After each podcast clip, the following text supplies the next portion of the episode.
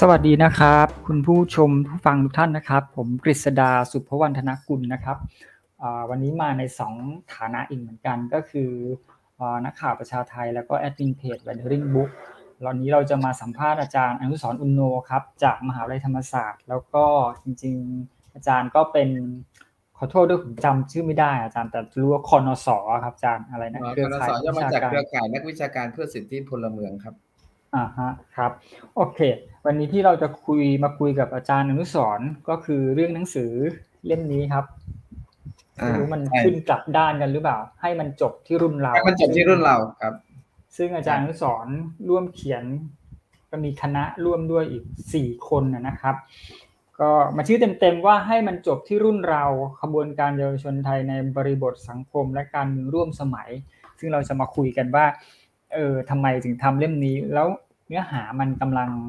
มันพูดถึงอะไรกันบ้างนะครับ โอเค งั้นเราเราเริ่มกันเลยนะครับ อาจารย์ครับครับครับอะผมถามเบื้องต้นก่อนครับ อาจารย์ว่าอาจารย์และคณะเนี่ยต้องการค้นหาอะไรจากงานศึกษาชิ้นนี้ครับ พวกเราเนี่ยก็สนใจนะฮะเกี่ยวกับความเคลื่อนไหวทางการเมืองโดยเฉพาะอย่างยิ่งที่เป็นการเมืองมวลชนนะครับ ที่เป็นการเคลื่อนไหวบนถนนนี่ยฮะมาอย่างต่อเนื่องนะครับ เดิมทีเนี่ยถ้าใส่เท้าความกลับไปนะครับ ผมก็เป็นส่วนหนึ่งของชุดโครงการวิจัยที่ชื่อว่านะฮะทบทวนภูมิทัศน์การเมืองไทยนะครับ ซึ่งตรงนั้นเนี่ยนะฮะเป็นการศึกษานะครับอาจจะเรียกว่าเสื้อแดงก็ได้นะครับเป็นการพยายามที่จะอธิบายนะครับว่าเสื้อแดงเป็นใคร นะฮะมาจากไหนมันมีบริบททางเศรษฐกิจการเมืองอย่างไรนะครับที่นะครับผลักดันให้คนเหล่านี้ลุกขึ้นมาเคลื่อนไหวนะครับ ในตอนนั้นเนี่ยซึ่งตอนนั้นเนี่ยนะฮะหัวหน้าโครงการก็คืออาจารย์อภิชาติเศรษฐนริมัยนะครับ ที่อยู่เศรษฐศาสตร์จุฬาแล้วก็ร่วมกับนะครับอาจารย์นิติภวคพันธ์นะครับรัฐศาสตร์จุฬาปัจจุบันก็เกษียณแล้ว แล้วก็อีกท่านหนึ่งก็คืออาจารย์ยุตินะครับที่อยู่สังคมวิทยามนุษยาเหมือนกับผมนะครับ ในตอนเวลานั้นเนี่ยผมเพิ่งกลับมาจากต่างประเทศเพิ่งเรียนจบกลับมาใหม่ ๆ แล้วก็ร่วมทีมก็เป็นชุดโครงการวิจัยย่อยในนั้นเนี่ยผมก็ไปศึกษานะครับภาคใต้คือทั้งหมดนะครับพยายามจะอธิบายว่าเครือแดงขยายตัวอย่างไร แต่ของผมเนี่ยจะอธิบายกลับกันว่า ในท่ามกลางนะฮะสถานการณ์ที่เสื้อแดงขยายตัวอย่างกว้างขวางไปทั่วนะครับทุกภูมิภาคแทบทั้งประเทศเนี่ยแต่ทำไมมันถึงไม่ขยายตัวในภาคใต้ ผมจะอธิบายกลับกัน ซึ่งในชุดโครงการนั้นก็มีหลายโครงการย่อยนะฮะเยอะมากทั้งภาคเหนือภาคอีสานภาคกลางภาคตะวันตก แต่ว่าผมดูแลภาคใต้นะครับ และหลังจากนั้นนะครับ พอเราศึกษาตรงนี้ประมาณสักปีนะถ้าจำพศไม่ผิดก็จะแถวห้าสี่ห้าห้าแต่แถวนั้นนะครับแถวแถวปีห้าสี่ครับปีห้าสี่เราศึกษา เพราะว่าจำได้ก็คือว่าตอนที่ช่วงเลือกตั้งนะรัฐบาลยิ่งรักปีห้าสี่ตอนนั้นที่ได้เข้ามาเนี่ยผมนะครับก็นะฮะอยู่ในพื้นที่เก็บข้อมูลวิจัยชาติศึกษาปีห้าสี่ นะครับแล้วหลังจากนั้นเนี่ยพอนะฮะหลังปีห้าสี่ปีห้าห้านะครับภายใต้รัฐบาลยิ่งรักแล้วต่อมาพอปลายปีห้าหกครับ มันก็เกิดนะการชุมนุมของกปปสนะฮะแล้วก็ลากถึงปีห้าเจ็ดพอหลังจากปี 57 เนี่ยพวกเราก็รวมตัวกันอีกครั้งหนึ่งแต่ครั้งเนี้ยผมก็เป็นหัวหน้าโครงการวิจัยร่วมและกับอาจารย์พิชาตินะครับนะก็ก็โครงการวิจัยขึ้นมา อันนั้นเนี่ยเราตั้งชื่อว่าการเมืองคนดีนะครับ ความคิดอัตลักษณ์และปฏิบัติการทางการเมืองของ ผู้สนับสนุนกระบวนการเปลี่ยนแปลงประเทศไทย หรืออีกในหนึ่งก็คือกปปสฮะแต่ว่าเราก็พยายามที่จะอธิบายย้อนกลับไปจนไปถึงพันธมิตรนะครับก็จะเห็นได้ว่านะฮะก็ศึกษานะครับตั้งแต่นะฮะนะครับความขัดแย้งในการเมืองตั้งแต่ปลายทศวรรษ 40 ลากมาเรื่อยๆนะเสื้อเหลืองเสื้อแดงนะครับกบปส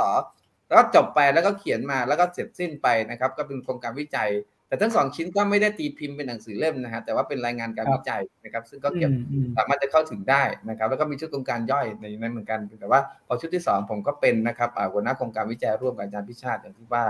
และทีนี้ฮะนะครับเราก็ติดตามทางการเมืองมาอย่างต่อเนื่อง แล้วหลังจากปี 57เนี่ยสิ่งที่เราพบก็คือว่านะครับนะฮะ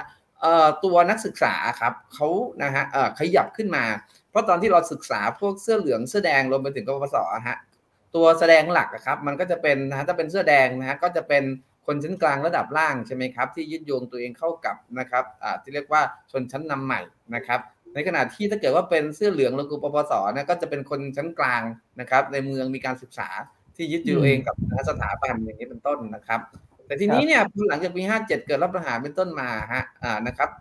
ด้วยนะฮะคำสั่งนะครับคสชใช่ไหมมีพรกฉุกเฉินห้ามชุมนุมนะครับ ตั้งแต่สี่คนขึ้นไปอย่างเงี้ยนะฮะ ก็ทำให้นะครับมวลชนกึ่งจัดตั้งในตอนนั้นนะครับ ไม่ว่าจะเป็นนปชนะฮะที่ตอนนั้นจะปักหลักกันที่นะครับ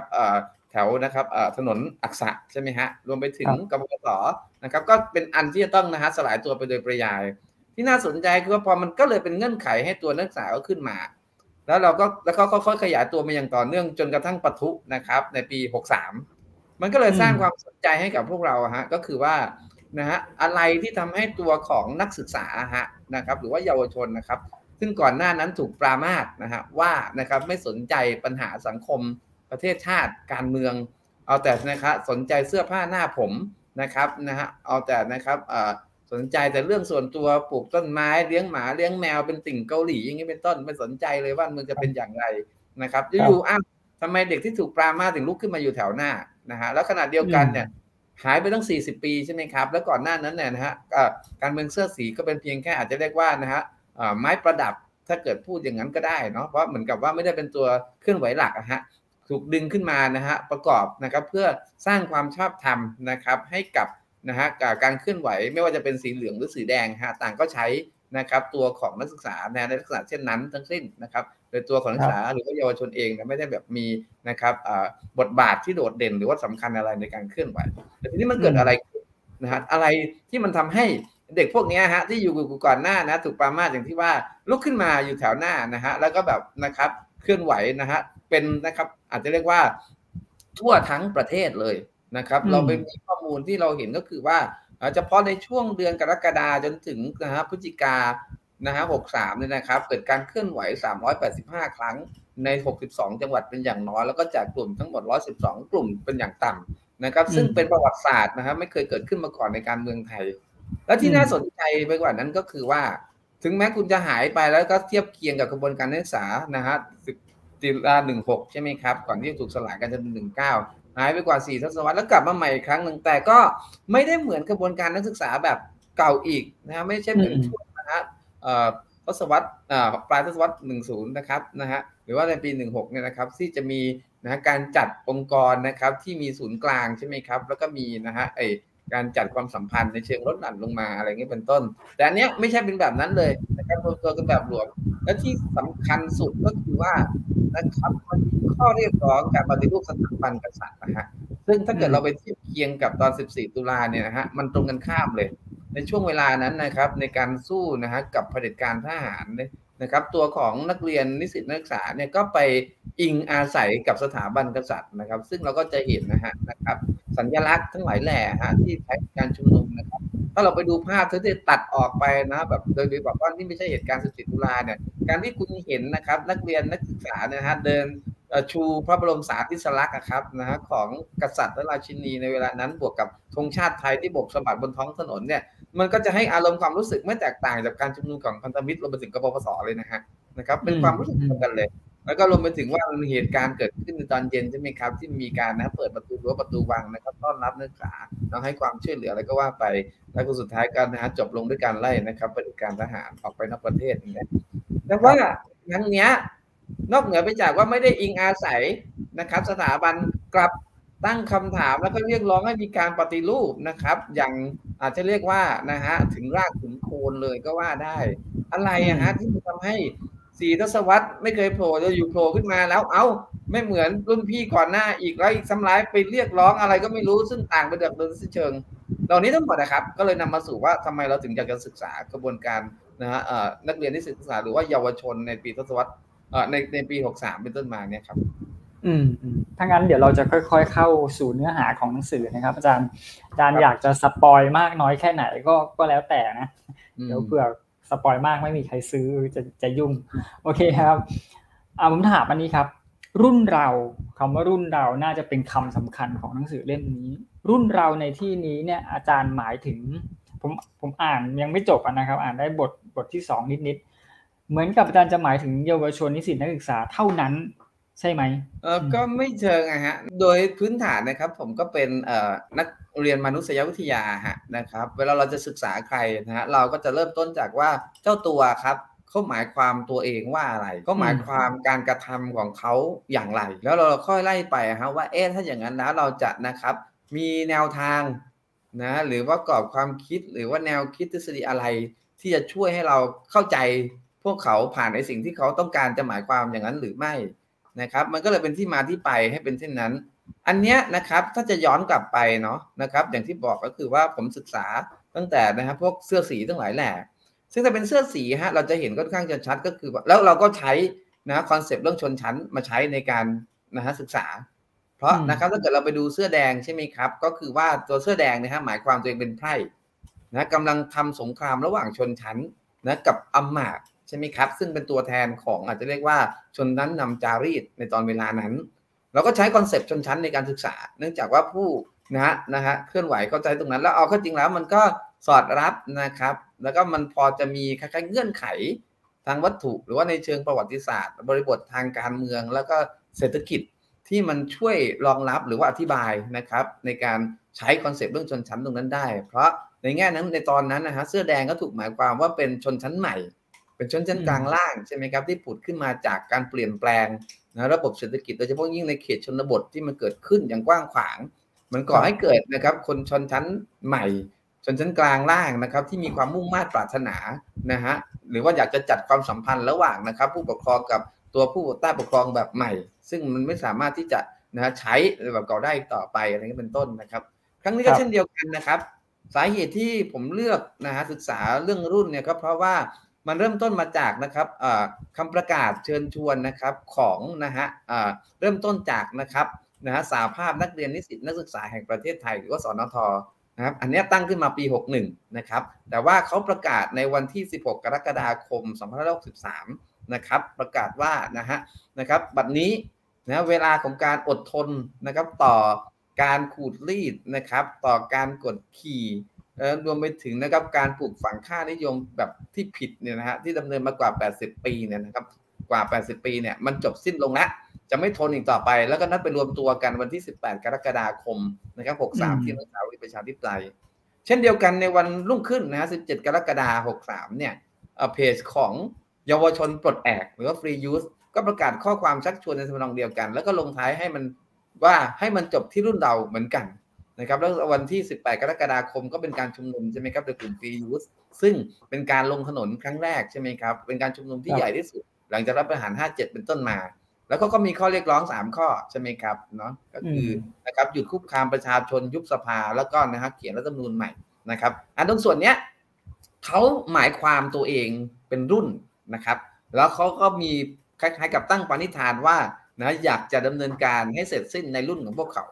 พอเป็นเช่นนั้นปั๊บเนี่ยนะฮะผมก็เลยนะครับถ้างั้นเราไปดูซิว่านะครับไอ concept เรื่องรุ่นนะครับที่ใช้ในการศึกษามันพอจะมีอะไรบ้างนะฮะก็ลองไปดูครับในทางมนุษยวิทยามันก็จะมีนะครับ concept เรื่องรุ่นที่เขาใช้ในการศึกษาอยู่ คือถึงแม้ว่ามันจะไม่ใช่เป็น concept ที่โดดเด่นเนาะนะครับคือในทางวิทยามันมี concept หรือว่าแนวคิดอะไรค่อนข้างจะเยอะพอสมควร รุ่นเนี่ยนะ generation เนี่ยมันไม่ได้เป็นแบบคล้าย ๆ กับว่า concept ที่เป็นที่นิยมหรือแบบว่าแบบตื่นตาตื่นใจที่ใครจะใช้อะไรกัน เนื่องจากมันอาจจะแบบไม่ได้เร้าใจอะไรสักเท่าไหร่ แต่อย่างไรก็ดีครับ เวลาไปศึกษาความเปลี่ยนแปลงเนี่ยเขามักจะนะครับดูที่รุ่นด้วย เพราะอะไร เพราะว่ารุ่นคนนะครับ มันคล้าย ๆกับว่าเอ่อในรุ่นหนึ่งอะมันจะมีประสบการณ์ร่วมนะครับ ไม่เหมือนกัน มันอยู่ภายใต้สภาวะ แวดล้อมอยู่ภายใต้เงื่อนไขอยู่ในบริบทที่ไม่เหมือนกัน คนในช่วงเวลาหนึ่งนะฮะมันเจออย่างหนึ่งแล้วมันมีความคิดอย่างหนึ่งพอคนอีกรุ่นหนึ่งมันเจออย่างขึ้นอีกอย่างหนึ่งซึ่งบางทีไอ้คนรุ่นก่อนหน้าอาจจะเห็นว่าไอ้เรื่องแบบเนี้ยนะครับ มันนะฮะย่ายย่องบูชา แต่รุ่นถัดมากลายเป็นเรื่องซีซ่าตำรานามใช่ไหมครับอย่างง่ายๆที่สุดแต่ตอนเนี้ยก็ดูง่ายๆก็คือว่าไอ้คำที่นะครับอาจจะเรียกว่าผู้ชายในสังคมไทยก็ได้ เคยใช้ในอดีตใช่ไหมครับ อาจจะเป็นแซลเอยอะไรเอยก็ตามแต่พอมาในสมัยเนี้ย มันกลายเป็นอาชญากรรมไปเรียบร้อยแล้วอะฮะมันไม่สามารถจะยอมรับได้ต่อไป อย่างนี้เป็นต้นนะครับ มันก็เลยแบบนะมันก็เลยศึกษาเวลามันจะดูความเปลี่ยนแปลงจะดูจากรุ่น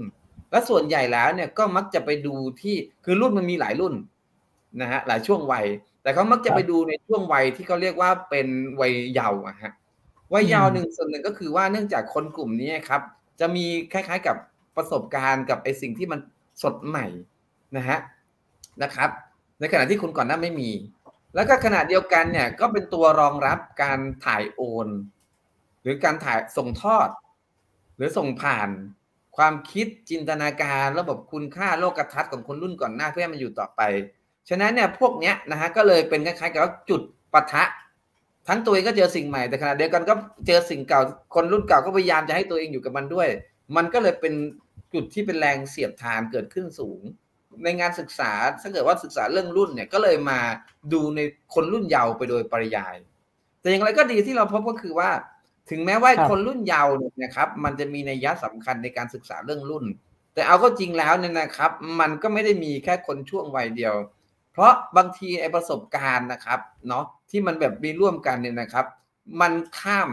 รุ่นคนหรือช่วงวัย เช่นนะครับ ในเชิงชนชั้นอย่างเงี้ยนะฮะ ไม่ว่าคุณจะเป็นคนแก่คนนะฮะเอ่อสุเอ่อคนวัยทำงานหรือว่านะฮะคนเด็กระดับล่างเนี่ย มันก็เป็นประสบการณ์เดียวกันเนี่ยมันไม่จำกัดนะครับ ว่าคุณจะต้องเป็นคนช่วงวัยไหนถูกไหมฮะเพราะฉะนั้นเนี่ยในแง่เนี้ยนะครับ หรือในเชิงของเอ่อชาติกำเนิดในเชิงของชาติพันธุ์ ในเชิงของเพศสภาวะอะไรทั้งหลายแหล่นะฮะมันนะครับเอ่อครอบคลุมกลุ่มคนนะครับที่กว้างกว่าคนวัยเดียวเนาะเพราะฉะนั้นเนี่ยอย่างที่บอกนะฮะมันคนที่มีประสบการณ์ร่วมกันเนี่ย มันแบบ อาจจะแบบผ่านอัตลักษณ์ทางสังคมประเภทอื่นนะฮะที่แบบมันไม่ได้จำกัดอยู่เฉพาะนะครับช่วงวัย เพราะฉะนั้นในเวลาเราศึกษารุ่นคนนะฮะมันจึงจำกัดแค่ช่วงวัยเดียวไม่ได้นะครับ มันจะต้องแบบกินความถึงคนที่อยู่ในช่วงวัยอื่นด้วยที่มีประสบการณ์ร่วมกันนั่นอันที่หนึ่งนะครับอันที่สองอันที่สองก็คือว่า แล้วมันก็มีคล้ายๆกับว่านะครับเอ่อไอการอธิบายแบบเนี้ยนะครับ อย่างไรก็ดี concept มันก็ยังอธิบายการเปลี่ยนแปลงได้ไม่มาก นะฮะซึ่งมันมีอยู่ครับ ส่วนใหญ่แล้วมันจะชี้เห็นถึงความสืบเนื่องเสียมากกว่า เราก็เลยจะต้องแบบมี concept อื่น ๆ ที่พยายามจะชี้ให้เห็นนะครับว่าไอ้ความเปลี่ยนแปลงมันจะเกิดขึ้นได้อย่างไรท่ามกลางไอ้ความพยายามที่จะนะครับ สร้างความสืบเนื่องนะฮะของสังคม ผ่านสถาบันผ่านนะฮะตัวกฎหมายผ่านกลไกทั้งหลายแหละ มันก็จะมี concept เกี่ยวกับไอ้เรื่องที่แบบนะฮะชนชั้นอะไรเงี้ยก็มาเกี่ยวข้องนะครับก็อาจจะเป็น concept ที่เกี่ยวกับเรื่องของอำนาจนำที่เรารู้จักกันโดยทั่วไปในปัจจุบันนี้ก็คือ hegemony ใช่ไหมครับ ก็มาใช้ แต่ว่าเราก็เน้น hegemony ในแง่ของนะฮะไม่ใช่ในส่วนของชนชั้นนำที่เขาใช้ในการที่รักษานะฮะว่านะครับเนื่องจากที่จะรักษาสถานะนำของเขาด้วยการอ้างว่านะฮะเขานะสามารถจะดูแลผลประโยชน์ของชนชั้นอื่นได้ดีที่สุดนะเป็นการปกป้องผลประโยชน์ของชนชั้นปกครองเป็นการปกป้องผลประโยชน์ของชนชั้นอื่นในเวลาเดียวกัน ซึ่งผมจะเติมต่อก็คือว่า และเพราะเหตุดังนั้นชนชั้นอื่นก็ต้องช่วยเขารักษาประโยชน์ด้วย เพราะถ้าหากว่าชนชั้นปกครองนะครับไม่สามารถจะดูแลประโยชน์ของตัวเองได้ ก็ก็จะไม่มีปัญญามาดูแลประโยชน์ของชนชั้นอื่นนะครับ ไปโดยปริยายอย่างนี้เป็นต้นนะครับแต่อย่างไรก็ดีผมจะเน้นในส่วนของที่เป็นสภาวะนำโต้กลับนะครับ เพราะว่าถึงแม้ว่ากรัมชี่จะคิดตรงนี้ขึ้นมาเพื่อจะอธิบายฮะว่าชนชั้นปกครองนะครับนะฮะรักษาสถานะนำของตัวเองไว้ได้อย่างไรนะครับ แต่อย่างไรก็ดีมันถ้าเกิดว่าคนชั้นล่างนะครับ ต้องการจะปลดแอกตัวเองออกจากการครอบงำตัวเนี้ยก็จะต้องอาศัยนะครับเอ่อ นะครับอ่าอ่าไอ้คล้ายๆกับความคิดนำอันใหม่ที่เป็นตัวเลือกหรือว่าต่อต้านนะครับ ซึ่งผลิตโดยปัญญาชนอินทรีย์ของตัวเองอะฮะใช้ในการร้อยลัดเกาะเกี่ยวนะครับ ผู้คนเอาไว้ ซึ่งตรงส่วนเนี้ยนะครับผมเอามาใช้นะครับ ในงานเพื่อจะชี้เห็นว่านะคนที่มันต่างช่วงวัยนะครับนะมันสุกยึดโยงกันด้วยความคิดที่แบบมันโต้กลับตรงนี้ได้ยังไง ตรงเนี้ยมันก็มาสอดรับกับนะครับไอ้ข้อเท็จจริงในทางประวัติศาสตร์ของเราอะฮะเพราะ ในผมใช้คอนเซปต์เรื่องรุ่นในสองความหมาย ความหมายที่หนึ่งก็คือว่ามันหมายถึงคนหลายช่วงวัยที่เกาะเกี่ยวกันด้วยประสบการณ์ร่วมนะครับนะฮะไม่ว่าจะเป็นในเรื่องของช่วงปลายของยุคสมัยนะครับ ความไม่มั่นคงในชีวิต สถานการณ์โควิดนะการยุบพักความผันผวนทางการเมืองรวมไปถึงนะครับ ความเจ็บปวดที่เกิดขึ้นจากนะครับการถูกสลายการชุมนุมหรือการเห็นนะครับเอ่อนะฮะสมัครพรรคพวกนะถูกทำร้ายจากการชุมนุมนี้เป็นต้น มันก่อให้เกิดสำนึกร่วมกันนะครับของคนนะครับหลากหลายช่วงวัยเพราะมันมีประสบการณ์ที่มันเจอนะความอายุติธรรมความโหดร้ายเนี่ยบวกกันขณะเดียวกันมันก็มีเรื่องของเกาะเกี่ยวกันด้วยความคิดด้วย ซึ่งมันถูก นะครับผลิตนะครับโดยนะฮะอาจจะเรียกว่า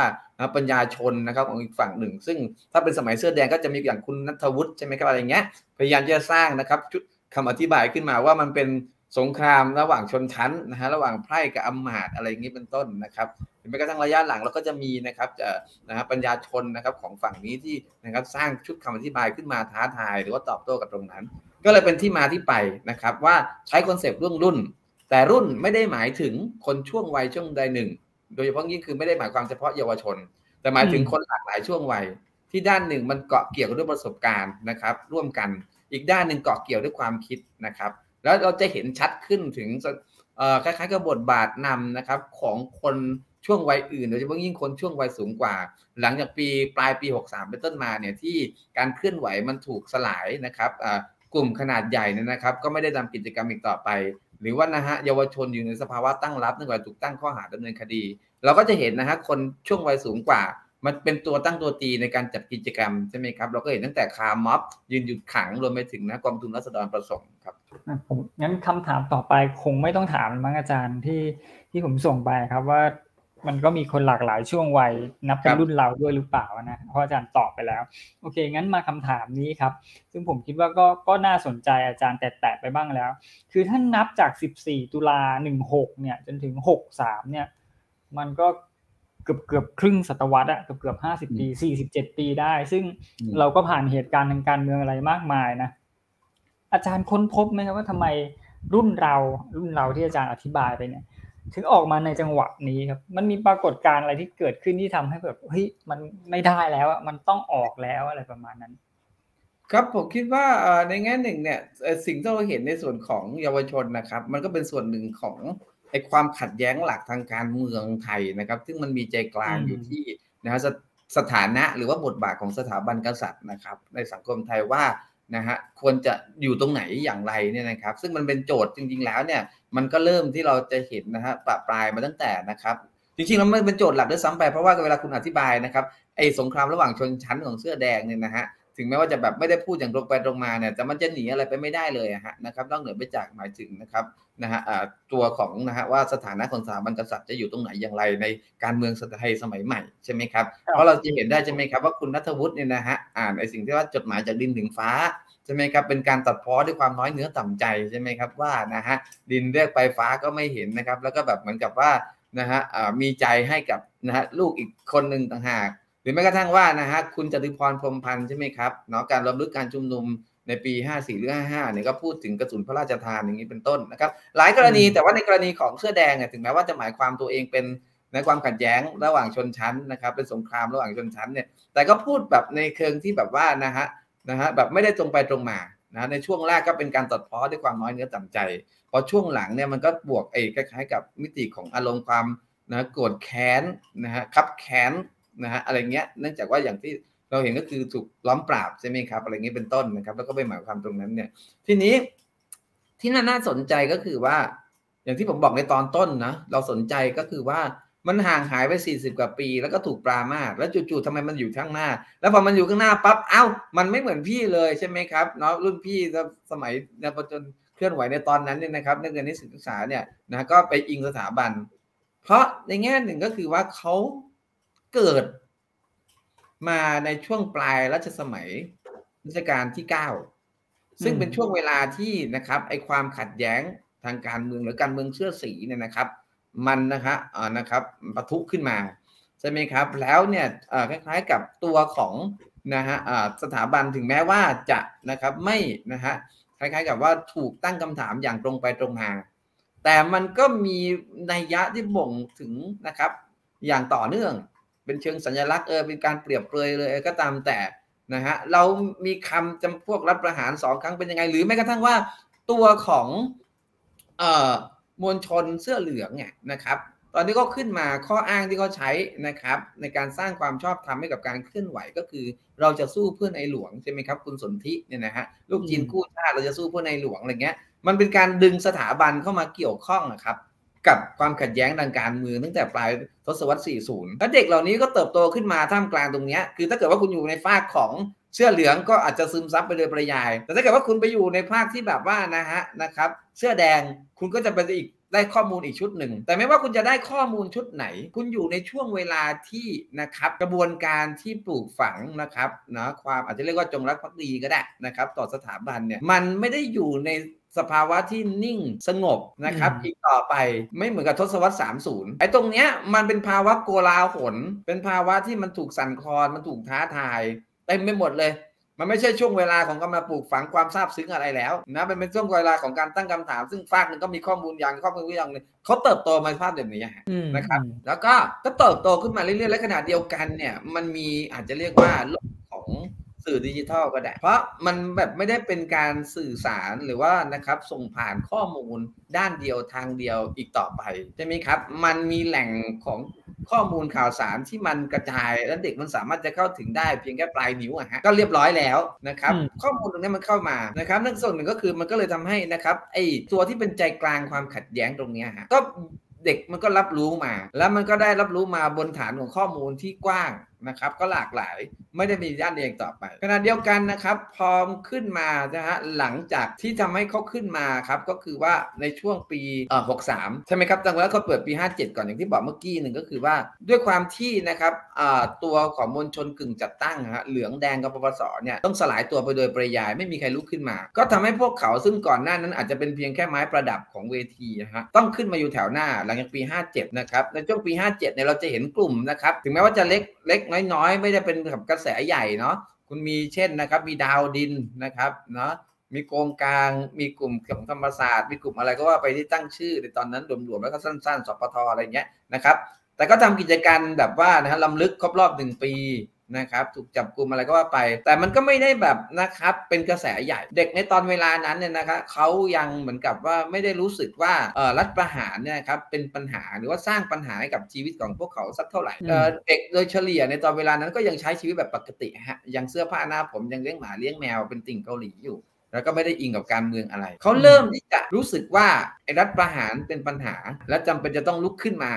นะฮะในการต่อต้าน เท่าที่จับ ที่เป็นกระแสใหญ่ก็คือกรณีของการที่มีการห้ามการแชร์หรือมาถึงการฟังเพลงประเทศกูมีในตอนนั้นเนี่ยคือเอาเข้าจริงแล้วตอนนั้นเนี่ยนะครับ เป้าหมายของ รัฐบาลคอสช หรือว่าเครือข่ายของคอสชในตอนนั้นเนี่ยเขาไม่ได้เล็งที่เยาวชน แต่เขาเล็งที่บรรดาพวกเสื้อแดงทั้งหลายแหละครับที่นะครับเขาแบบนะครับเป็นไม้เบื่อไม้เมากันมาอย่างต่อเนื่องใช่ไหมฮะแล้วต้องการจะแบบกดตรงนี้นั่นนะฮะแต่บังเอิญบังเอิญมันไปลุกล้ำไอ้ชีวิตส่วนตัว ไปลุกล้ำไอ้สิ่งที่เรียกว่านะฮะอิสระเสรี ในการที่จะดูหนังฟังเพลงอะซึ่งในสำหรับพวกเด็กที่รุ่นใหม่ที่เขาเติบโตขึ้นมาเนี่ย อันนี้เป็นสิ่งที่เขาหวงแหนที่สุดนะฮะไอความอาจจะเรียกว่าความชอบรสนิยมส่วนตัวจะดูหนังฟังเพลง เอ้ามึงมายุ่งอะไรกับกูเนี่ยแทนที่นะครับไอการห้ามปรามตรงนั้นเนี่ยจะทำให้ไอกระแสการฟังนั้นนะครับหายไปตรงกันข้ามเลย มันเหมือนกับเอาน้ำมันไปราดกองไฟพึบเลยฮะจากเดิมทีวันสองวันแรกยอดฟังแค่หมื่นอะพอไอ้นั้นไปประกาศเท่านั้นยอดฟังเดียบล้านหรือสิบล้านเลยอย่างนี้เป็นต้นนะครับ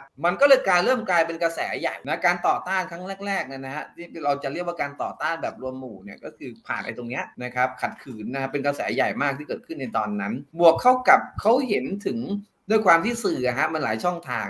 เขาเห็นพฤติกรรมเหลวแหลกอะฮะของบรรดารัฐบาลคอสชในตอนนั้น ที่อ้างคุณงามความดีของตัวเองเข้ามานะครับ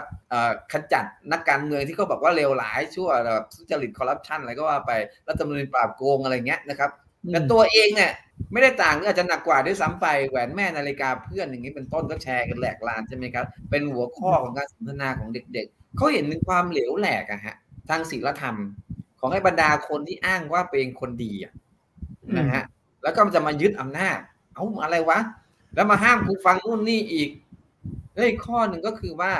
ด้วยความที่สื่อโซเชียลมีเดียนะฮะมันขยายตัวกว้างขวาง เราจึงเห็นนะครับไอ้การตั้งคำถามหรือว่าวิพากษ์วิจารณ์ สถาบันนะฮะก็เริ่มหนาแน่นขึ้นเรื่อยๆนะครับคุณมีนะครับเช่นในตอนนั้นที่ดังมากๆก็คือเทรนด์ทวิตเตอร์ก็คือว่าในเรื่องของขบวนเสด็จใช่ไหมครับกรณีที่อนุสาวรีย์ชัยนะที่มีรถพยาบาลกั้นอยู่แล้วก็ว่าไป แล้วต่อมาก็เป็นเรื่องของปิดเกาะอะไรก็เป็นต้น แล้วเราเห็นถึงการขยายตัวใน Royalist Marketplace อย่างนี้เป็นต้น สื่อออนไลน์เนี่ยมันช่วยทำให้ไอ้ความไม่พอใจ มันทั้งแต่การรับรู้ข้อมูลข่าวสาร และเป็นที่ของการนะครับแสดงออกถึงความไม่พอใจความอึดอัดขัดข้อง มันเริ่มกระต่อตรงนั้นอะเต็มไปหมดเลยสื่อออนไลน์ก็เจอตรงนั้นนะครับ จนกระทั่งว่าเมื่อมาถึงฟางเส้นสุดท้ายก็คือว่าการที่นะครับศาลรัฐธรรมนูญใช่ไหมครับ คือเดิมทีเนี่ยเขาเองเอาเป็น new voter ก็รู้สึกผิดหวังอยู่แล้วนะฮะที่พรรคอนาคตใหม่ที่เขาเลือกเข้าไปเนี่ยนะครับเนาะไม่ได้เป็นคล้ายๆกับว่าแกนส่วนกำลังหลักในการตั้งรัฐบาล ก็อกหักรอบหนึ่งละแต่อย่างไรก็ดีนะที่เป็นฟางเส้นสุดท้ายก็คือว่านะครับการที่ศาลรัฐธรรมนูญนะครับ มีคำวินิจฉัยว่าที่ 21 กุมภาพันธ์ 63 ใช่ไหมครับ ยุบพรรคอนาคตใหม่รวมไปถึงตัดสิทธิทางการเมืองของนะครับผู้บริหารพรรคเป็นเวลา 10 ปี ก็ทำให้นะฮะบรรดาเด็กๆ ซึ่งในช่วงเวลานั้นเนี่ยไม่พอใจแล้วก็แสดงออกนะฮะในโลกออนไลน์นะฮะขยับมาสู่โลกออฟไลน์นะครับอืมก็คือนะฮะมีการนะครับออกมาเป็นสิ่งที่เราเรียกว่าแฟลชม็อบในที่สุดใช่ไหมครับก็คือเริ่มตั้งแต่นะครับจริงๆ แล้วเนี่ยก็คือตั้งแต่เย็นวันที่ 21 เนาะก็เริ่มในแปะแขวนป้ายที่ธรรมศาสตร์นะครับแล้วก็วันที่ 23 24 25 นะก็เริ่มนะครับ แล้วหลังจากนั้นเนี่ยจนไปถึงกลางเดือนมีนาคมก่อนหลังวันที่ 25 ก่อนวันที่ 25เนี่ยนะครับ ในช่วงเวลานั้นประมาณ 1 เดือนนะครับ ก็มีนาเนาะจากกุมภาถึงมีนาเนี่ยก็กระจายไปทั่วแบบทั่วทุกภูมิภาคเลยในแทบทุกมหาวิทยาลัยนะครับ ก็เยอะมากๆในตอนนั้นโทษทีไม่ใช่แทบทุกมหาลัยหมายถึงว่าเยอะมากๆนะครับที่เกิดขึ้นในตอนเวลานั้นนะครับที่เป็นแฟลชม็อบ นะฮะแล้วก็หลังจากที่มันนะฮะคล้ายๆกับว่าหยุดไปช่วงหนึ่งเนื่องจากว่านะครับมันมีสถานการณ์โควิดใช่ไหมครับแล้วตั้งแต่ 25กุมมีนา 63 ที่มันประกาศ สบคประกาศขึ้นมานะครับห้ามชุมนุมอะไรเงี้ยแต่พอมันมีอีกอันหนึงที่ทำให้เขานะฮะจากที่เดิมทีเนี่ยนะฮะก็อยู่ในรั้วมหาลัย แล้วก็ทำแฟลชม็อบหนึ่งเดือน แล้วพอมันเกิดเหตุการณ์ที่นะครับการอุ้มหายคุณวันเฉลิม ในต้นปีและกลางปีในเดือนกรกฎาคมหรือไงเนี่ยผมจำวันไม่ได้ชัดโทษที แล้วก็ที่สำคัญก็คือว่ากรณีที่นะครับมีการพาตัวนะครับเยาวชนสองคนคือไม้กับเพื่อนของเขาอะฮะนะที่ไปประท้วงคุณประยุทธ์นะครับเนาะแล้วก็หยิบไปนะครับอันนั้นเนี่ย มันก็เลยทำให้นะฮะนำมาสู่นะครับการที่สอนอทรวมไปถึงนะเยาวชนปลดแอกหรือฟรียูสนะฮะนัดนะครับ ลงถนนเป็นครั้งแรกตามที่มีเสียงเรียกร้องกันนี่เอ้ยโทษทีออกเออลงถนนครั้งแรกเพราะเดิมทีเนี่ยมันอยู่เฉพาะในรั้วมหาลัยมันยังไม่ลงถนน แล้ววันนี้เนี่ยนะครับ 18 กรกฎาคม 63 โดยการนัดของฟรียูสบวกกับสนทนะก็เป็นการลงถนนครั้งแรก แต่ก็น่าสนใจเนาะไอ้ลงถนนครั้งแรกเนี่ยเขาเรียกร้องแค่ 3 ข้อใช่ไหมครับ ก็คือนะฮะ หยุดคุกคามประชาชนนะครับ ยุบสภาแล้วก็เอ่อเขียนรัฐธรรมนูญใหม่ใช่ไหมสามข้อ แต่หลังจากนั้นเนี่ยมันก็มีการพัฒนาข้อเรียกร้องมาเป็นระยะนะโดยเฉพาะอย่างยิ่งก็คือว่าเกี่ยวกับการปฏิรูปสถาบันกษัตริย์ ซึ่งน่ะมันอืมถูกนะฮะอาจจะเรียกว่า kick off ก็ได้แบบโยนก้อนหินถามทางเนี่ยโดยการปราศัยของอานนท์ใช่ไหมครับในการชุมนุมนะครับเอ่อเสกคาถาประชาธิปไตยวันที่ 3 สิงหาคม 63 ใช่ไหมครับที่แมคโดนัลล์ข้างอนุสาวรีย์ประชาธิปไตยใช่ไหมครับที่ตัว อานนท์เนี่ยพูดถึงสถาบันกษัตริย์ อย่างตรงไปตรงมาเป็นครั้งแรกในงานนั้นใช่ไหมแล้วเป็นเหมือนกับนะฮะ kick off ให้กับการชุมนุมของนะฮะเอ่อแนวร่วมธรรมศาสตร์และการชุมนุมที่จัดวันที่ 10 สิงหา63นะครับที่ธรรมศาสตร์รังสิตก็มีการอ่านนะฮะข้อเรียกร้อง 10 ประการในการปฏิรูปสถาบันใช่ไหมครับก่อนที่ครับหลังจากนั้นเนี่ยนะครับมันก็จะพัฒนาอยู่มาต่อต่อเนื่องจนสุดท้ายก็เป็นหนึ่งใน 3 ข้อเรียกร้องหลักของคณะรัษฎร2563นะครับที่ชุมนุมในวันที่ 14 ตุลาคม 63 ก็คือมีประยุทธ์ลาออกนะครับ เขียนรัฐมนูญใหม่แล้วก็ปฏิรูปสถาบันกษัตริย์ แล้วที่น่าสนใจก็คือว่าไอ้ข้อเรียกร้องปฏิรูปสถาบันกษัตริย์เนี่ยนะครับ มันนะฮะโอเค ในแง่หนึ่งก็ทะลุเพดานแล้วก็มันไม่มีใครเคยเรียกร้องมาก่อน แต่ที่น่าสนใจก็คือว่ามันกลายเป็นหนึ่งในข้อเรียกร้องที่มันยั่งยืนคงทนในบรรดาเอ่อนักเรียนที่กลุ่มเยาวชนที่เคลื่อนไหวมากที่สุดละเพราะหลังจากการสลายการชุมนุมใช่ไหมครับ ก็มี กลุ่มต่างๆนะครับ ไปเคลื่อนไหวกัน มีกลุ่มที่เป็นลักษณะจรยุทธ์นะครับเนาะเช่นกลุ่มอย่างทะลุวังก็จะเน้นในเรื่องในเรื่องของนะครับ การทำโพใช่ไหมฮะให้คนไปแตะปัจจุบันนี้ก็ยังคงเคลื่อนไหวอยู่แล้วประเด็นที่กลุ่มเรื่องนี้ทำก็คือว่าประเด็นเกี่ยวกับนะฮะสถาบันกษัตริย์เป็นหลัก เช่นเดียวกันนะฮะกลุ่มใหญ่ตอนนั้นที่แยกตัวที่แตกตัวออกไป ก็มารวมตัวกันแบบหลวมๆนะครับ มีลุงมีใครเนี่ยนะมีพี่สมยศเนี่ยก็ตั้งกลุ่มที่ชื่อเรียกว่า นะคณะรณรงค์ยกเลิกนะฮะกฎหมายอาญามาตรา 112 หรือเรียกย่อๆว่าคอรย112 นะครับ ซึ่งอันเนี้ยแล้วก็ยังดำเนินมาอย่างต่อเนื่องแล้วก็เนี่ยรวบรวมรายชื่อได้ แต่ก็ยังไม่ยื่นเขาบอกว่าจะรอรัฐบาลใหม่ที่เป็นประชาธิปไตยจะยื่นเข้าไปในการขอแก้ 112 ซึ่งในตอนเนี้ยอืมถ้าถามว่ามันส่งผลกระเทือนยังไง กระเทือนเยอะมากเราเจอกระทั่งตอนนี้เป็นเงื่อนไขหลักใช่ไหมในการตั้งรัฐบาลเนี่ยครับนี่ฮะมันขุดมาตั้งแต่ตอนนั้นแล้วก็มาเรื่อยๆเลยนะครับอืมแล้วผมอืมคิดว่า อย่างที่บอกก็ถามว่าเออเหมือนกับว่าเน้นเรื่องสถาบันกษัตริย์เพราะอย่างที่หนึ่งก็คือว่ามันคงปฏิเสธไม่ได้อะฮะว่านะครับสาเหตุหลักของความขัดแย้งทางการเมืองไทยร่วมสมัยที่เราเผชิญอยู่ในห่วงเวลาเกือบสองทศวรรษเนี่ยนะฮะมันเกี่ยวข้องกับสถาบันกษัตริย์อย่างแยกไม่ออก อย่างที่บอกนะฮะนะฮะเสื้อเหลืองเสื้อแดงคือการเสื้อแดงเนี่ยนะครับ ก็นะครับพูด แต่ก็บ่ายเบี่ยงนะฮะไม่เชิงบ่ายเบี่ยงหมายถึงว่ายังไม่ได้ตรงไปตรงมา แล้วทีนี้พอเด็กเหล่านี้ก็ขึ้นมาเขาก็รู้สึกว่าเฮ้ยมันจำเป็นจะต้องพูดถึงอย่างตรงไปตรงมาแล้ว ถ้าเกิดไม่พูดอย่างตรงไปตรงมาเนี่ย มันจะไม่มีทางแก้ปัญหาได้ ประเทศนี้มันก็จะไม่สามารถหลุดไปจากวิกฤต ความขัดแย้งทางการเมืองได้ มันจำเป็นจะต้องเรื่องนี้ขึ้นมาพูดกันอย่างตรงไปตรงมาด้วยเหตุด้วยผลนะฮะด้วยผลประโยชน์ของประเทศชาติและประชาชนเป็นตั้ง เพราะฉะนั้นเนี่ยแล้วแต่คนนี้ก็ได้เรียนรู้มามันก็เลยทำให้นะครับเขานะฮะก็เลยต่างไปจากนะครับเออขบวนการนักศึกษาในช่วง 14 ตุลา16นะฮะไปโดยปริยาย อย่างที่บอกเพราะเขาได้เรียนรู้อะไรกันแล้วก็อย่างที่บอกไอ้ช่องทางของการเข้าถึงข้อมูลข่าวสารแล้วก็พื้นที่ในการเคลื่อนไหวฮะในสื่อดิจิทัลเนี่ยมันคู่ขนานกันไปกับนะครับ อาจจะเรียกว่าโลกกายภาพโอเคเอางี้ครับอาจารย์อาจารย์พูดถึงฝ่าย เคลื่อนไหวฝ่ายที่เรียกว่ารุ่นเราละนี่ผมก็อยากรู้ครับ เพราะว่าในหนังสืออันนี้อาจารย์ก็มีแบบมีพูดถึงก็คือว่า แล้วพอมันมีการชุมนุมที่ขยายตัวไปทั่วประเทศแบบเนี้ย ซึ่งซึ่งโหตอนนั้นก็ดูแบบว่ามีพลังอะนะการตอบสนองจากกลุ่มอนุรักษ์นิยม กลุ่มชนชั้นนำและรัฐเนี่ย เป็นยังไงครับ ใช้กฎหมายเข้าไปจัดการอย่างที่เราก็รู้กันหรือว่ามันมีอะไรอย่างอื่นอีก เอ่อมันมีบทน่าสนใจก็คือว่าเขาไม่ได้มองเด็ก คือในแง่หนึ่งมันก็ดีตรงที่มันทำให้ไม่นำไปสู่การคล้ายๆกับสร้างความเกลียดชังถึงขนาดจะต้องฆ่ามันทิ้งไปเหมือนกับที่คุณสร้างภาพนักศึกษาสมัยสมัย 6 ตุลา 19อะฮะให้มันเกลียดให้มันกลัวแล้วก็ฆ่า แต่อันเนี้ยมันเป็นลักษณะของการปรามาส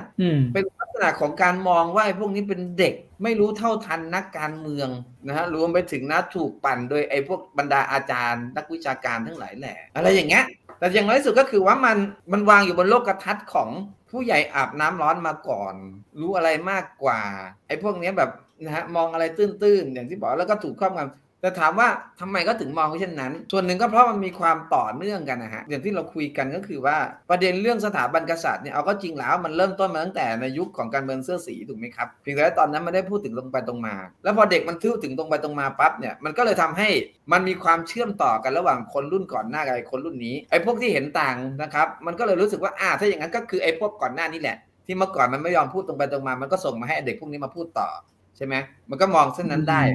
กับอีกข้อนึงก็คือว่าพวกนี้นะครับเขาเหมือนกับว่าใช้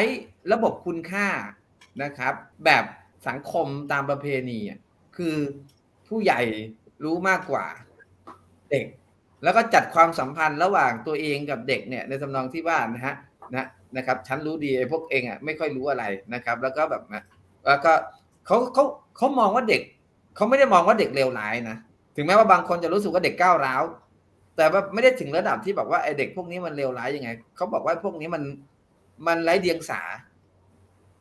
นะมันไร้เดียงสาจนไม่เท่าทันกับเล่ห์เหลี่ยมของนักการเมือง รวมไปถึงไอ้บรรดาครูบาอาจารย์ที่มันต้องการจะทำลายสถาบันกษัตริย์อะไรอย่างเงี้ยนะครับ แล้วก็ส่งผ่านความรู้ความคิดไปให้ไอ้พวกเด็กๆนี่ไปเคลื่อนไหวกันอาอาจารย์แล้วแล้วเยาวชนนิสิตนักศึกษาเขาเขาตอบสนองกับ ไอ้คำประมาณนี้ยังไงครับเขาก็ตรงมันก็เลยกลายเป็นการประทะครั้งใหญ่ใช่ไหมถ้าเกิดว่าเราไปดูเนี่ยง่ายที่สุดก็คือผมเมื่อก่อนนะตอนที่แบบมันมีการชุมนุมเข้มข้นอย่างเงี้ยมันบางเพจที่เขาถ่ายทอดสดใช่ไหมครับ มันก็จะมีเพจที่เขาไลฟ์ใช่ไหมแล้วมันก็จะมีคอมเมนต์ใช่ไหมครับใช่ไหมครับ แล้วมันก็จะด่ากันสามไปมาจำได้ก็คือว่ามันมีคำด่าที่แทนตัวสองกลุ่ม คือถ้าอีกฝ้าหนึ่งเขาจะด่าว่าไอ้พวกสามกีบใช่ไหมไอ้พวกกลุ่มนั้นก็มาถล่มก็ด่าสามกีบอย่างเงี้ยสามเนี้ย แล้วไอ้พวกเด็ก ๆ มันก็จะด่าว่าไอ้พวกสลิม แล้วก็ด่าว่าไอ้พวกแบบอะไรนะ น้ำหมากเลอะแล้วอะไรเงี้ยเป็นต้นคือ มันกลายเป็นเขาก็ปะทะกันอะนะเขาก็ปะทะกันไปมาครับ ก็ต่างฝ่ายต่างไม่ยอมลดลาวาสอบอีกฝั่งคือเออจะว่าอย่างไรดีอะ มันมันเป็นไปได้ยากมากในสถานการณ์ปัจจุบันนะครับ ที่เราจะไปโน้มน้าว หรือว่าเปลี่ยนความคิด ของฝั่งใดฝั่งหนึ่ง ด้วยข้อมูลชุดใดชุดหนึ่ง ผมคิดว่าเราไปไกลกว่านั้นเยอะมากแล้วอะฮะ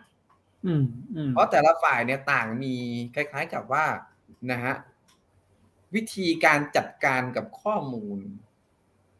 นะครับ แล้วก็แหล่งในการได้มาซึ่งข้อมูลที่นะฮะเอื้อต่อการจัดการตามที่เขาอยากจะจัดการนะฮะ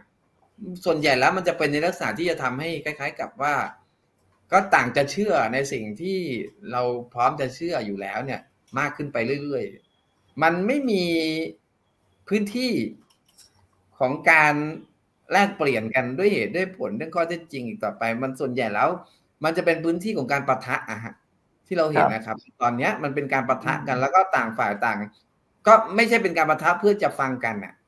คือถ้าเกิดว่าไม่ได้ใช้ข้อมูลปั๊บมันก็จะเป็นในเรื่องของการเอ่ออาจจะเรียกว่านะฮะ ลดทอนคุณค่าของอีกฝ่ายไป ไม่ว่าจะเป็นฝ่ายไหนอะฮะนะครับ มันก็จะนะฮะจะถูกลดทอนคุณค่าได้กันทั้งคู่อะฮะนะฝั่งหนึ่งก็จะเรียกว่าสลิมอีกฝั่งหนึ่งก็จะเรียกว่าสามกีบใช่ไหมเราก็จะเห็นถึงนะการประทะกันแบบนี้นะฮะซึ่ง ถ้าถามว่ามันจะนำสังคมนี้ไปสู่อะไร ผมคิดว่าในแง่หนึ่งก็คือว่าเราคงต้อง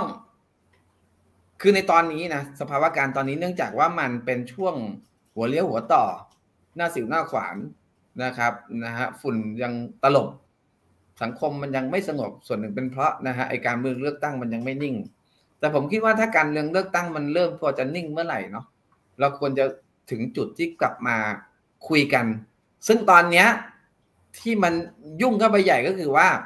มันไม่ใช่คุยกันแค่สองฝ่ายแล้วมันไม่ได้คุยกันแค่สลิมกับสามกีบแล้ว แต่ตอนนี้มันผลักกลายเป็นว่ามันต้องคุยกันระหว่าง ด้อมกับแบกแล้วอะใช่ไหมฮะซึ่งเมื่อก่อนเนี่ยนะครับมันอยู่ในปีกหนึ่งอะแต่ตอนนี้มันแยกออกไปอีกแล้วอะเพราะฉะนั้นผมคิดว่า สังคมไทยมันมาถึงจุดที่แบบว่านะครับ อือความขัดแย้งมันกระจายตัวกว้างขวางมากนะครับ แล้วไปผูกกับการเมืองเลือกตั้งนะครับ แล้วผมคิดว่ามันก็คงต้องรอให้นะครับ การเมืองเลือกตั้งมันนิ่งเนื่องจากว่าตอนนี้ทุกคนเหมือนกับว่า คนจำนวนมากโดยเฉพาะยิ่งที่อยู่ในโลกออนไลน์เนี่ยนะฮะไป ผูกตัวเองเข้ากับนะครับ การเมืองเลือกตั้งแล้วก็พักการเมืองค่อนข้างจะเยอะนะครับ แล้วมันก็ทำให้เราแทบไม่มีโอกาส ที่จะได้คุยกันแบบบนข้อเท็จจริงหรือด้วยเหตุด้วยผลเลยนะครับ มันเป็นเรื่องนี้แล้วก็คือก็ต้องรอให้จังหวะนี้มันพ้นนะครับถามคำถามเฉยๆสักข้อหนึ่งครับอาจารย์ก็คือว่า อย่างตอน 14 ตุลาเนี่ย นักศึกษาออกมาปุ๊บเนี่ย ถนอมประพาสนี่ต้องออก ต้องหนีออกนอกประเทศไปเลย พลังของเยาวชนนิสิตนักศึกษาในยุคนี้เนี่ย อาจารย์คิดว่ามันเพียงพอที่จะทำให้เกิดความเปลี่ยนแปลงอะไรไหมหรือว่ามันมันเป็นอีกอีกแบบหนึ่งไปแล้ว มันมันมันเป็นอีกแบบหนึ่งไปแล้วครับ มันเป็นอีกแบบหนึ่งไปแล้ว ก็คือว่าคือในแง่หนึ่งเนี่ยพอมันไปเคลื่อนไหวในหลายมิติได้เนี่ย มันก็จะทำให้ไอ้ความเปลี่ยนแปลงมันเกิดขึ้นในหลายอนาบริเวณ มันไม่จำเป็นจะต้องแบบเป็นชัยชนะในสมรภูมิเดียวสิ่งที่เราเห็นก็คือว่าถ้าถามว่าความสำเร็จที่มันเกิดขึ้นคืออะไร มันคืออาจจะเรียกว่านะการช่วงชิงนะการนำได้ในพื้นที่อาจจะเรียกว่าโซเชียลมีเดียแล้วลงไปถึงความเปลี่ยนแปลงที่มันลึกซึ้งกว้างขวางนะครับ ในมิติทางสังคมวัฒนธรรม ในแง่ของนะฮะไอการคลองใจนะครับของสถาบันนะครับที่มีเหนือคนในสังคม ซึ่งมันเปลี่ยนไปอย่างมโหฬารผมคิดอันนี้เป็นข้อ อาจจะเรียกว่าเป็นผลกระทบและความเปลี่ยนแปลงที่เกิดขึ้นจากการเคลื่อนไหวของเยาวชนในปี 63 อย่างสำคัญ มันไม่มีใครสามารถจะจินตนาการได้หรอกครับ เมื่อสิบปีที่แล้วว่าในทุกวันนี้ฮะ คนแทบทุกคนที่ลงหนังนะฮะจะไม่ยืนเมื่อมีการบรรเลงเพลง ก่อนหน้านั้นถ้าพอเราพอจะจำกันได้ดีใช่ไหมครับ ในช่วงที่มีคนกระด้างกระเดื่องใหม่ๆเนี่ย นอกจากจะแบบถูกด่าถูกทำร้ายแล้วเนี่ยนะครับ ก็จะถูกตั้งข้อหาดำเนินคดีด้วย กลายเป็นว่าในตอนนี้มันตรงกันข้ามเลยใช่ไหมครับนะครับ กลายเป็นคนส่วนใหญ่ไม่ยินเลยกระทั่งว่าคุณประยุทธ์เนี่ยจำเป็นจะต้องนะครับนะครับ ฝากนะครับไอ้บรรดานักศึกษาวปอของเขาว่านะฮะต่อให้ใครนะครับ ไม่ยืนขอให้คุณมีความกล้าหาญที่จะยืน ซึ่งอันเนี้ยผมคิดเป็นความเปลี่ยนแปลงครั้งใหญ่มากนะครับ อันที่สองก็คือเราก็เห็นในกรณีของพระราชทานปริญญาบัตรใช่ไหมครับ หรือแม้กระทั่งว่าการจัด โพทำโพของกลุ่มทะลุวังอย่างเงี้ย ซึ่งนะครับหัวข้อก็จะเกี่ยวข้องกับสถาบันกษัตริย์โดยตรงใช่ไหมครับ แล้วเราก็เห็นว่าโดยไม่มีการเตรียมการเนี่ยเนาะประชาชนคนทั่วไปครับ ก็ต่างมาแปะสติกเกอร์ในฝากนะครับที่เป็นไปในทิศทางเดียวกันนะครับกับนะครับในส่วนของนะครับเอ่อข้อเรียกร้องและจุดยืนของพวกนี้แต่ถามว่ามันจะพลิกฟ้าคว่ำแผ่นดิน เกิดแบบลักษณะของ 14 ตุลาไหมไม่ละฮะเพราะว่าการเคลื่อนไหวมันมีหลายวิธี มันมีหลายช่องทาง แล้วก็นะครับ ที่สำคัญก็คือว่ามันในตอนนี้ฮะถ้าถามในตอนนี้เนาะนะครับ มันเหมือนกับมันไม่ได้สถานการณ์ที่มันตีบตันอะแต่มันเป็นเรื่องของการต่อรอง กันภายใต้นะฮะกลไกของการเมืองแบบระบบรัฐสภา คือการตั้งรัฐบาลเนี่ยเนาะต่างได้เลือกตั้งมามันก็แบบโกเคในคือ ไอเดียลี่เนี่ยไอ้พักอันดับหนึ่งมันควรจะได้ ครับแต่เราก็รู้ดีถ้าเกิดว่าคุณไม่แลนสไลด์เนี่ยเนาะคุณก็ต้องไปไปหาพักพวกมาเต็มไปหมด ซึ่งเป็นเรื่องปกติของกติกาประชาธิปไตยโดยเฉพาะยิ่งอะไรรัฐธรรมนูญ60ที่มันเขียนแต่มันดันให้สวมาอย่างนี้อีกเนี่ยกติกามันเขียนแบบเนี้ยนะครับ แล้วเราก็เลือกที่จะเล่นภายใต้กติกานี้แล้วนะมันก็รู้ถึงข้อจำกัดของมันนะครับแต่ขณะเดียวกันมันก็เลยทำให้คล้ายๆกับว่า มันก็มีการแบบเหมือนกับเจราจาต่อรองกันภายในได้ มันไม่ใช่แบบอับจนไปไหนไม่ได้ต่อฮะเพราะฉะนั้นเนี่ยมันก็คงจะนะครับด้วยตัวนี้มันก็ลงทำให้ไม่ถึงปีหกสามแล้วก็ในปีหกสามอย่างที่ผมว่าก็คือว่าเนื่องจากว่าไอการเคลื่อนไหวอะนะครับ มันเกิดขึ้นในหลายพื้นที่ในหลายบริเวณในหลายแนวปะทะนะครับเพราะฉะนั้นเนี่ยเอาตรงนี้ไม่ได้ก็ตรงนี้ก็ได้วะไม่ตรงนี้ก็ได้ตรงนี้ก็ได้วะมันไม่ได้จบสิ้นทีเดียวนะครับ แล้วก็อีกข้อหนึ่งก็คือว่า มันเหมือนกับ อย่างไรดีล่ะ มันเป็นการปะทุขึ้นมานะของพลังของความอัดอั้น มันไม่ได้เป็นในลักษณะของการเตรียมการมาอย่างต่อเนื่องอืมที่การจัดตั้งมีโครงข่ายมีความคิดหลักนำมีอะไรก็ว่าไป แล้วมันก็ต่อเนื่องกันมาใช่ไหมฮะ มันถึงแบบปุ๊บปุ๊บปุ๊บแล้วมันแบบอย่างเงี้ย แล้วอีกข้อนึงก็คือว่า ในตอนเวลานั้นนะครับ มันได้รับการสนับสนุนจากสังคมเกือบจะทั้งหมด ส่วนหนึ่งก็เพราะสังคมเนี่ยเห็นถึงความเลวร้ายของเผด็จการทหารที่มันครองอำนาจมายาวนานมากใช่ไหมสิบกว่าปี เราเจอไม่ไม่กี่ปีนั่นสิบกว่าปีนะสองก็คือว่ามันสอดรับกับการคลองใจหรือการนำของสถาบัน ในช่วงเวลานั้นนะฮะจากที่เราคุยกันก็คือว่า ถ้าเราไปดูใช่ไหมครับ ไอ้พวกนักศึกษาเนี่ยก็ถือรูปภาพอะไรก็ว่าไปเนี่ยนะ แล้วตัวสถาบันเองนะครับ ก็อยู่ในช่วงจังหวะของการคล้ายๆกับว่าขับเคี่ยวใช่ไหมครับ กับกองทัพ แล้วก็ได้รับการสนับสนุนตรงนั้น แล้วคนก็ยินดีครับว่าเอานักศึกษาก็ใช่ไหมครับ มีความจงรักภักดีต่อสถาบัน มันก็เลยได้แรงสนับสนุนนะครับ จากสังคมโดยรวมเลยนะครับ ในช่วงเวลานั้นน้อยมากครับที่จะมีฝ่ายที่ขัดขานนะครับนะฮะอืมมันต่างไปอะไรอะ มันต่างจากกระบวนการนักศึกษาก็เพราะว่าต่อให้กระบวนการนักศึกษาเกิดขึ้นมาในช่วงที่ไอ้พวกกบวสเนี่ยอ่อนแรงไปแล้วเนี่ย แต่ตอนนั้นบ้านเมืองหรือว่าเราตั้งแต่ปลายทศวรรษ 40 เป็นต้นมา ประเทศนี้มันแยกเป็นสองขั้วโดยหยาบๆแล้วอะอืมเพราะฉะนั้นเนี่ยมันจึงไม่สามารถที่จะก่อให้เกิดแรงกระเพื่อมขนาดใหญ่ได้ เนื่องจากว่าคุณยังมีอีกภาคหนึ่งของสังคม อย่าลืมนะ ปี 57 เนี่ยเกือบทั้งประเทศนะครับที่อยู่อีกฝากหนึ่งแล้วมาปี 63 คือผ่านมาเพียงแค่ กี่ปี ใช่ไหมหกปีเองหกเจ็ดปีเองคนเหล่านั้นหายไปไหนเขาไม่ได้หายไปไหนฮะ เพียงแต่ว่ามันไม่ได้จังหวะของเขา ฉะนั้นเนี่ยมันจึงจะไม่เกิดไอ้คล้าย ๆ กับว่าภาพความเปลี่ยนแปลงขนาดใหญ่ไงใช่ไหมครับ มันยังมีอีกฝากหนึ่งของสังคมอยู่ตรงนู้น แล้วตอนนี้เราก็เห็นอยู่ครับว่าโอเค ในการเลือกตั้งที่ผ่านมาถึงมันจะดูมาทางนี้แต่ว่าไปดูลึกๆเนี่ยนะฮะจำนวนหนึ่งก็คือพวกที่เป็นเหลืองรวมไปถึงกปปสเก่าอะที่ตอนนี้ก็ขยับมาอยู่อีกปีกหนึ่งอาจจะเรียกว่านะครับเป็นด้อมก็ได้ นะครับ ฉะนั้นเนี่ยอืมมันทั้งรูปแบบการเคลื่อนไหวทั้งการแตกตัวของสังคมเนี่ย มันจึงทำให้เราจะไม่เห็นนะฮะไอ้สเกลขนาดนั้นจะไม่มีทางเกิด ผมขอคำถามสุดท้ายครับอาจารย์ที่ที่ที่ผมส่งไปก็คือ ให้มันจบที่รุ่นเราใช่ไหมครับคำว่าจบในที่นี้เนี่ย รุ่นเราเขาต้องการให้อะไรจบ คือถ้าเกิดเราไปดูเนาะที่เราดึงข้อความอันนี้มาจากไอ้การ ประกาศชักชวนนะครับของสอนอทกับฟรียูสก็คือนะครับเขามี 3 ข้อใช่ไหมแล้วแต่ว่าในนั้อืนมที่เขาจั่วไว้เนี่ยก็คือว่า เวลาของการอดทนต่อการกดขี่ต่อการขูดรีดและการปลูกฝังค่านิยมที่ผิดที่ดำเนินมากว่า 80 ปีเนี่ย มันจบสิ้นลงละจะไม่ทนอีกต่อไป แล้วมีข้อเรียกร้องสามข้อ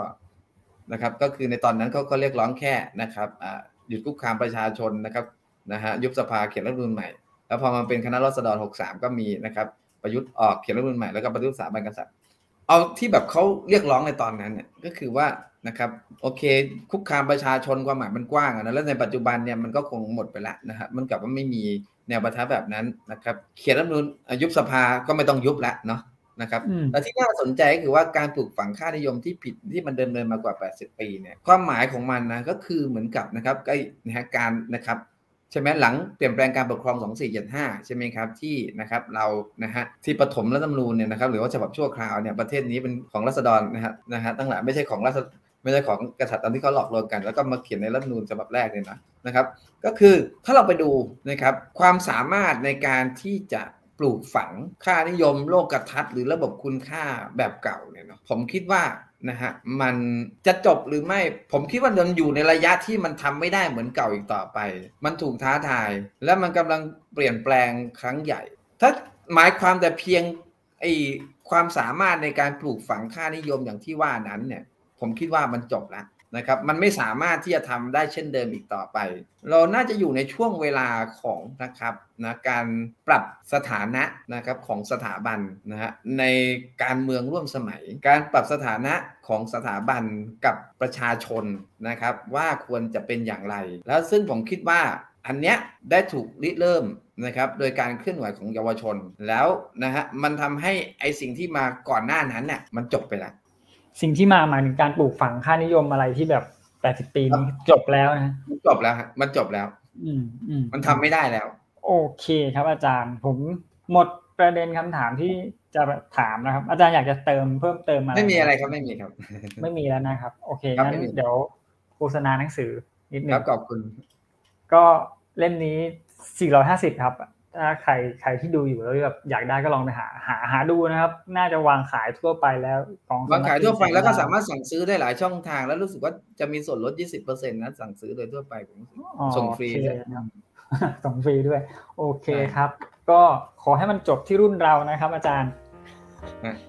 ครับยังไงวันนี้ขอบคุณอาจารย์มากนะครับยินดีครับที่ร่วมพูดคุยครับ ครับยินดีครับอาจารครัย์บสวัสดีครับอาจารย์ครับครับสวัสดีครับสวัสดีครับครับสวัสดีครับ อย่าลืม กดไลค์กดแชร์ กด Subscribe แล้วคุณจะไม่พลาดข่าวสารจากประชาไทย